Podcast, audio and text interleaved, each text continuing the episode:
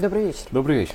На самом деле хочу немного тебя подзадорить, скажем так, и немного народности в наше выступление. Для меня очень показательно плохой, даже показательно плохими были две истории. Одна история с Сидором, которым потравилась огромная, по моим вот ощущениям, людей, и это еще те, кто обратился за помощью, да. И тут на днях тоже была ситуация с шаурмой, где потравились тоже больше сотни человек. И как бы возникает вопрос, Андрей, а что вот с этим всем делать и почему? Мы знаем, что все куплено, мы знаем, что проверки якобы проводятся, на самом деле не проводятся. Мы знаем про антисанитарию и так далее. И гибнут наши люди не на СВО, не из-за ковида, вымышленного или нет, это второй вопрос, а гибнут из-за наглости и, я даже не знаю, беспардонности людей, которые их намеренно травят. Это как?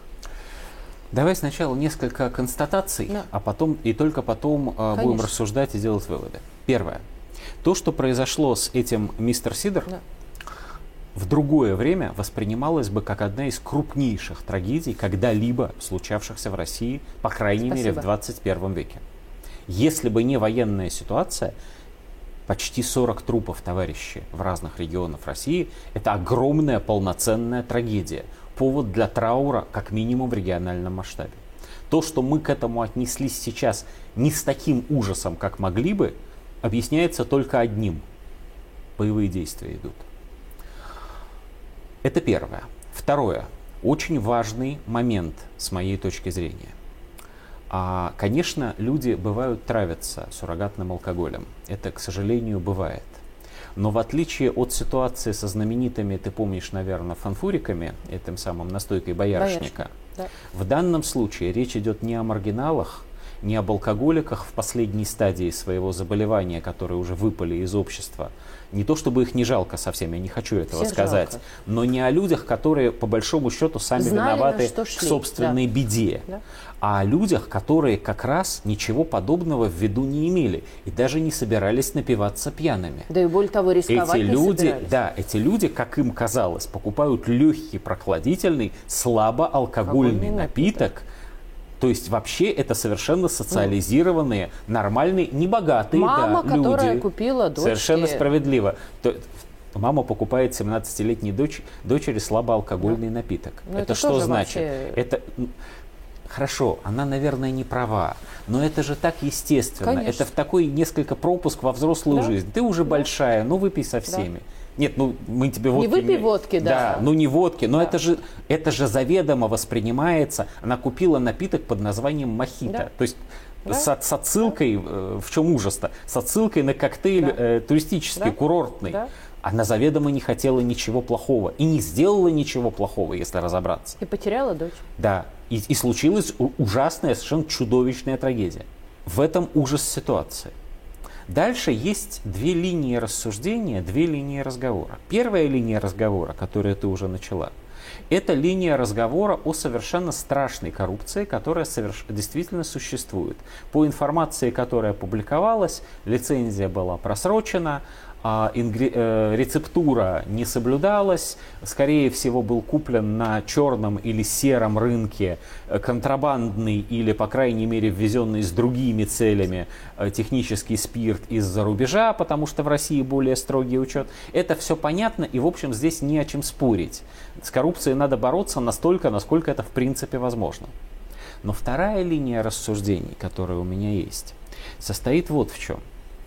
А коррупция, вообще говоря, возникает там, где существует техническая возможность избежать проверок. То есть есть два варианта действий у человека, который, ну, например, делает алкогольные напитки.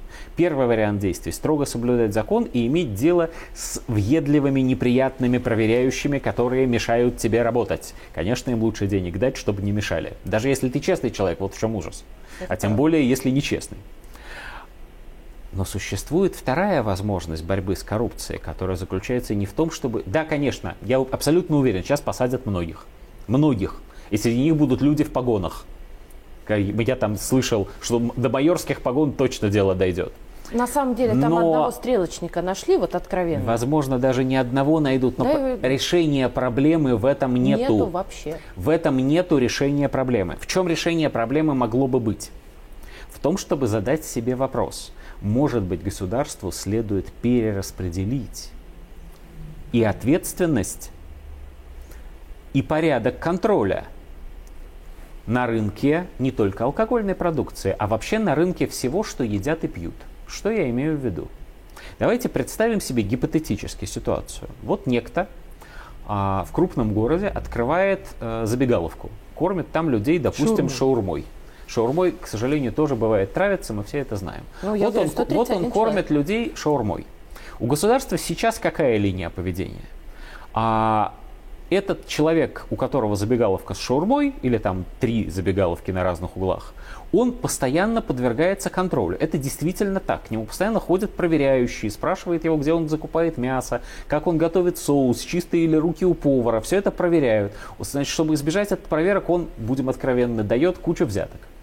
Государство, эффективно ли это?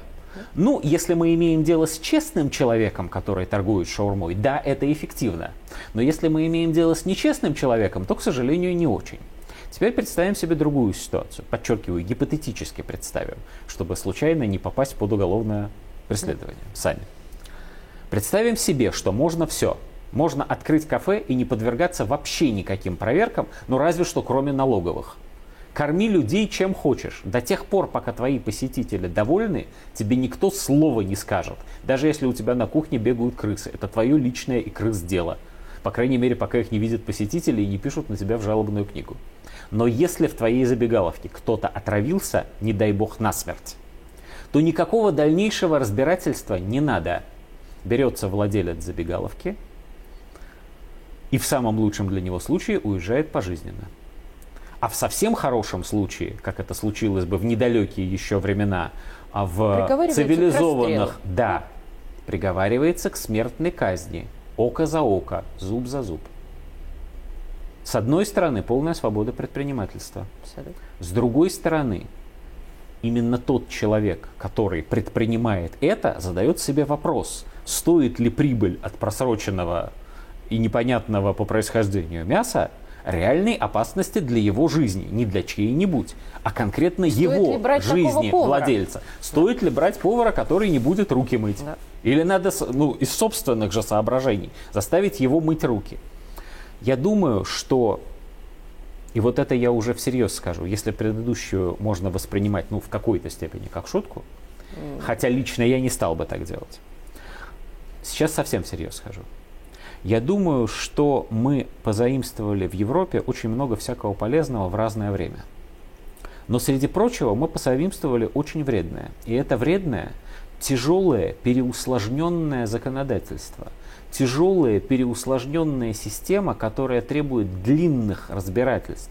Там, где на самом деле всем все ясно. Существуют вещи, где не нужно, как говорил один польский сатирик Станислав Ежелец, небольшой любитель России, кстати говоря, он говорил: некрасиво подозревать, когда вполне уверен. Сложнейшая система проверок, сложнейшие системы доказательств, невероятно сложные операции, которые проводят правоохранительные органы. Да. Помнишь историю с Булгарией?